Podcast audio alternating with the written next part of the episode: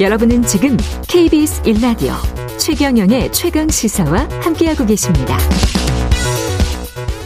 코로나19 신규 확진자 숫자가 어제 기준 600명을 넘어서면서 지난 1월 이후 89일 만에 최다치를 기록했습니다.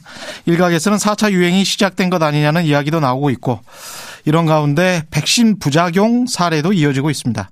관련해서 고려대학교 안산병원 감염내과 최원석 교수 연결돼 있습니다. 안녕하십니까? 네, 안녕하세요.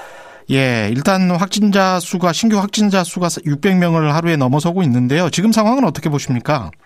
네, 뭐 상황이 좋지 않죠. 절대적인 환자 숫자도 많지만 또 발생하고 있는 양상도 그렇게 좋아 보이지가 않는데요. 예. 저희가 이전에 12월에 환자 발생이 증가했을 때처럼 뭐 다양한 집단 모임에서 환자 발생이 있고 또 감염 경로를 확인 중인 사례도 많아지고 있거든요. 네. 지역적으로도 17개 시도 전체에서 환자 발생이 보고되고 있어서 사실 이런 양상이라면 환자 발생이 쉽게 통제되지는 않을 것 같다. 점차 증가할 가능성이 높다는 생각이 듭니다. 굉장히 좀 다발적이고 다중적이다 이런 말씀이시네요. 환자 발생이. 네. 예. 그렇죠. 근데 희한하게 백신 때문에 그런지는 모르겠습니다만 다른 나라들 같은 경우는 사망자 수는 확진자 수에 비해서는 사망자 수는 급감했고 우리도 사망자 수가 굉장히 좀 적어지고 있던데 그거는 왜 그런 건가요? 확진자 수 대비? 예, 일단 초기에 이제 작년 한 3월 이때쯤에 초기에 환자 발생이 많아졌을 때는 예. 어느 국가나 대응이 굉장히 어려웠죠. 예. 경험도 없는 상태였었고 그래서 그 시기에는 대부분의 국가가 아주 높은 치명률을 보여주다가 그 이후에 발생하는 유행에 있어서는 그래도 어느 정도 대응을 해나가면서 어. 치명률 같은 걸 좀 조절해가고 있습니다. 다만 어 이제 국가의 상황에 따라서는 치명률의 정도가 좀 다르긴 합니다. 우리나라하고 외국의 따라서는 또 백신 접종도 영향이 있을 겁니다. 특히 고령자나 고위험군들에 대한 접종이 어느 정도 이루어지면 환자 발생의 숫자도 줄이게 되지만 중증으로 진행하거나 사망하게 되는 사람의 숫자도 줄어들기 때문에 네. 그러한 면도 국가에 따라서는 영향이 있을 것으로 보입니다. 그러면 종합적으로 판단을 했을 때 지금 현 단계에서 사회적 거리두기는 조정이 필요하다고 보십니까? 사실 뭐 현재 상황을 통제하기 위한 추가적인 조치가 필요한 거는 맞죠. 지금 예. 뭐 의료적인 역량이 이전에 비해서는 더 확충이 돼서 일정 수준 이상의 환자 발생을 감당할 수 있다고는 하는데 그래도 적절한 통제가 없으면 그런 역량을 넘어서는 환자 발생은 얼마든지 가능하거든요. 또 예. 말씀드렸던 것처럼 변이를 가진 바이러스가 우리나라 내에서도 계속 확산은 되고 있다는 이제 분석이 있는데 전체적인 환자 발생 수가 많아지면 변이를 가진 바이러스도 더 확산이 될 거고 그러면 향후의 대응은 더 어려워지게 되거든요. 이제 다만 이러한 조치가 뭐 방역에만 영향을 주는 게 아니라 사회 전반에 영향을 주는 것이니까 어떤 지점이 우리의 피해가 최소화될 수 있는 지점인가 또 그런 조치를 하더라도 다른 피해를 좀 줄일 수 있는 방법이 뭔가 이런 고민이 필요할 것 같습니다. 이 백신 같은 경우에 우리가 지금 100만 명이라고 합니다만은 숫자는 그렇지만 이제 비율로 보면 한 2% 정도밖에 안 되는 거거든요. 그죠? 예. 네, 그렇죠. 이거 가지고 어떤 효과를 기대하기는 아직 이르죠. 당연히 뭐 지금 2% 수준으로 유행의 역학, 환자 발생 수에 영향을 주기는 어렵고요. 네. 다만 이제 어떤 분들에게 접종이 되었느냐, 특히 고위험 분들에게 접종이 되어서 치명률이나 사망률을 어 뭐 중증으로 진행할 위험을 낮춰줄 수 있느냐 이런 건 영향을 줄 수 있습니다. 야, 그렇군요. 이 아스트라제네카 백신 이야기를 좀 해봐야 될 것 같은데요. 굉장히 좀 다른 시그널들, 다른 메시지들이 계속 오고 있는데 유럽 의약품청 같은 경우에는 한 3주 전에는 아무런 관련이 없다, 괜찮다라고 했다가 최근에는 말을 바꾸는 것 같아요. 사실은 뭐 3주 전에 발표가 관련이 없다라고 발표하지는 않았었고요. 예. 관련 가능성을 배제할 수는 없어서 더 조사가 필요하다. 그래서 아. 이제 일정 수준의 주의는 붙여놓았죠. 사실 예. 어젯밤에 EMA의 또 회의와 발표가 있었는데요. 이 내용이 그 전에 상황하고 좀 달라진 것이 있다면 인과관계를 조금 더 인정하는 수준으로 간 것 같고요. 예. 다만 이제 발생하게 되는 어, 확률 이 그전에 비해서 높아졌다고 보지는 않고 여전히 한 100만 건당 한 1에서 5건 내외 정도인 것으로 유럽 내에서는 분석을 하고 있어서 뭐 일단 어저께 EMA 발표도 아스트라제네카의 백신이 효과와 이득과 뭐 이 피해 발생할 수 있는 어 손실을 좀 비교해 봤을 때 여전히 이득이 더 많다라는 결론을 일단 발표하긴 했습니다. 결국은 계속 맞기는 맞아야 된다. 근데 이제 영국 정부 같은 경우는 30 세 미만이 맞는 게 좋겠다 이렇게 발표를 했죠. 네, 그렇죠. 이제 어 어쨌거나 이 이 아스트라제네카 백신에서 이런 좀 아주 드문 뭐 뇌정맥동 혈전증과 같은 아주 드문 형태 혈전 질환이긴 하지만 예.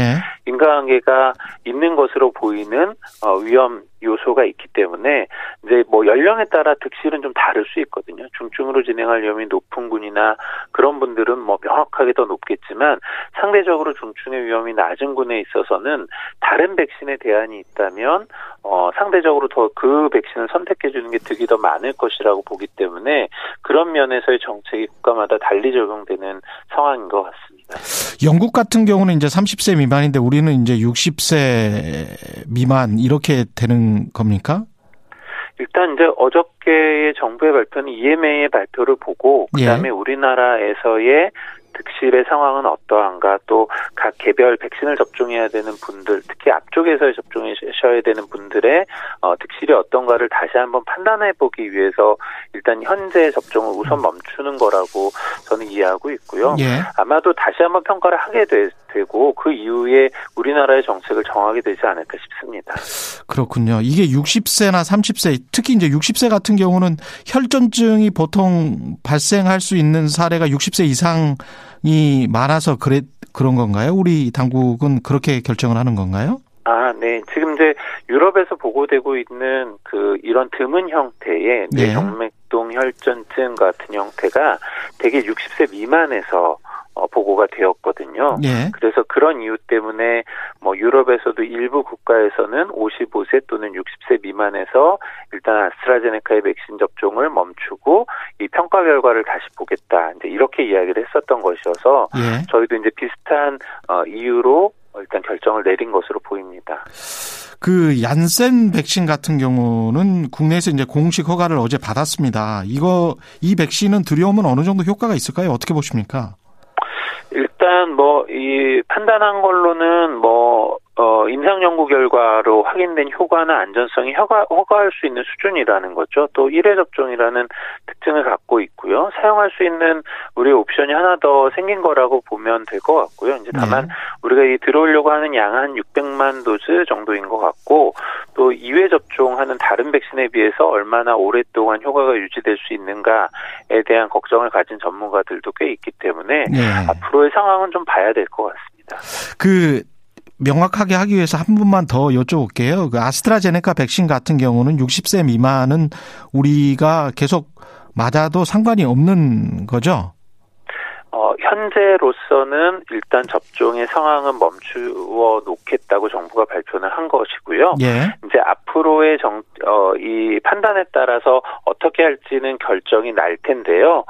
어, 이제 지금 유럽에서 EMA에서 나온 자료를 보면 접종을 진행하더라도 득실을 따졌을 때 득이 더 많은 것은 맞다는 거죠. 이제 다만 어떤 백신을 더 접종하고 어, 이 배정하는 것이 더 득을 높일 수 있는 것인가에 대한 판단은 개별적으로 다시 해봐야 될 것 같습니다.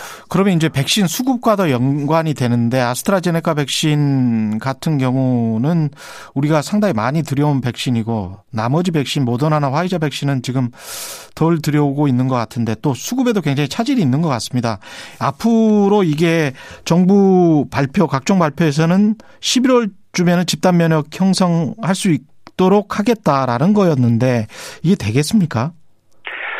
네, 일단 뭐 말씀해 주셨던 것처럼 백신 수급이 가장 큰 문제이죠. 뭐 예. 우리나라에서 전체 백신에서 어, 들어오겠다고 하는 물량 중에 아스트라제네카의 백신이 절대적으로 많다기보다는 특히 앞쪽에서 어, 많은 상황이 이어서 지금 문제가 되고 있는 것이고요. 예. 백신의 수급이 우리나라뿐만 아니라 전 세계적으로 문제가 있는 데다가 또 우리가 상대적으로 계약이 늦었기 때문에 더 영향을 받지 않나 싶습니다. 음. 뭐 백신 수급 공급에 대한 건 어떻게든 정부에서 최대한 노력을 기울여 주셔서 해결은 해 주셔야 될 것 같고요. 네. 만약에 수급이 문제가 된다면 이제 11월에 뭐 집단 면역을 이야기했던 거는 이제 전체 접종률의 측면인데 그건 결국 이제 접종이 가장 많이 이루어질 3분기가 문제가 될 거거든요. 그래서 네. 2분기 내에 수급이 어떻게 되느냐가 아, 영향을 주지 않을까 싶습니다. 2분기라고 하면 이제 4, 5, 6월인데 이미 4월 달에 시작돼서 한 2개월 반 정도 남은 건데 아, 걱정이 좀 되네요. 그리고 그 하루에 보통 이제 뭐 큰 나라들 같은 경우 미국은 한 3억 5천만 명의 인구인데 하루에 뭐 200만 명씩 접종을 하고 그러더라고요. 우리는 뭐 6분의 1 수준이긴 합니다만은 어떻게 보세요? 우리는 접종 시스템이 하루에 몇 명이나 어, 접종을 할 수 있는 건가요? 어, 우리가 접종할 수 있는 영향도 사실 적지는 않습니다. 백신의 예. 공급이 충분하다면 실제로 매년 독감 백신의 접종이 이루어질 때 새한 예. 3개월 정도 되는 기간 동안 2천만 명 이상의 접종을 받거든요. 아, 3개월 동안 2천만 명. 네. 그러니까 예. 매 그걸 매년 지금 가을마다 하고 있었던 것이죠. 예. 어, 접종 기관들을 통해서 예. 그러니까 우리가 공급이 충분한 상황만 된다면 접종의 속도를 높이는 건 얼마든지 가능할 수 있지 않을까 생각합니다. 공급이 문제군요. 예, 오늘 말씀 감사합니다. 네, 감사합니다. 예, 고려대학교 안산병원 감염내과의 최원석 교수였습니다. 고맙습니다. 네, 청취자 3827님, 전국 확산세 심상치 않네요. 오늘도 다들 코로나 조심해야겠습니다. 코로나 조심해야죠. 4월 8일 목요일 KBS 일라디오 최경영의 최강 시사 오늘은 여기까지입니다. 커피 쿠폰 당첨자는 홈페이지에서 확인 가능합니다. 저는 KBS 최경영 기자였고요. 내일 아침 7시 20분 다시 돌아오겠습니다. 고맙습니다.